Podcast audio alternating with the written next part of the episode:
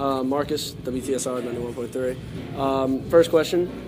Tell me about Hanging With Hoodie tour. I know that's some revolutionary stuff that you got going on. So. Revolutionary? Yeah, I mean, well, I've never seen it. Basically, I have a new album coming out this summer, and I didn't want to disappear from the road for too long, so I wanted to come up with a way to do a tour that was different than just like the same old thing that I've been doing over and over again. So sort of decided to do what they call an underplay tour, and play smaller rooms and make it a more intimate experience. But along with that, I wanted to kind of up the game, so I decided that every single person who got a ticket to the tour will also be getting a free meet and greet with it, because I kind of hate seeing how, you know, I understand it, but things have sort of went into like, if you want to meet someone nowadays, you have to pay like an extra $50 or something, and I just like, not really all about that. It makes me uncomfortable. So I wanted to do something very fan-based, and the response to it was crazy. I've never had a tour like that sell out in like 30 minutes or whatever it did. They beat me to it. I tried to get a ticket for Philly. It didn't work out too well. I'll try to hook it up. We'll try to make it happen. But yeah, it was crazy, man. I didn't expect awesome. Like it went well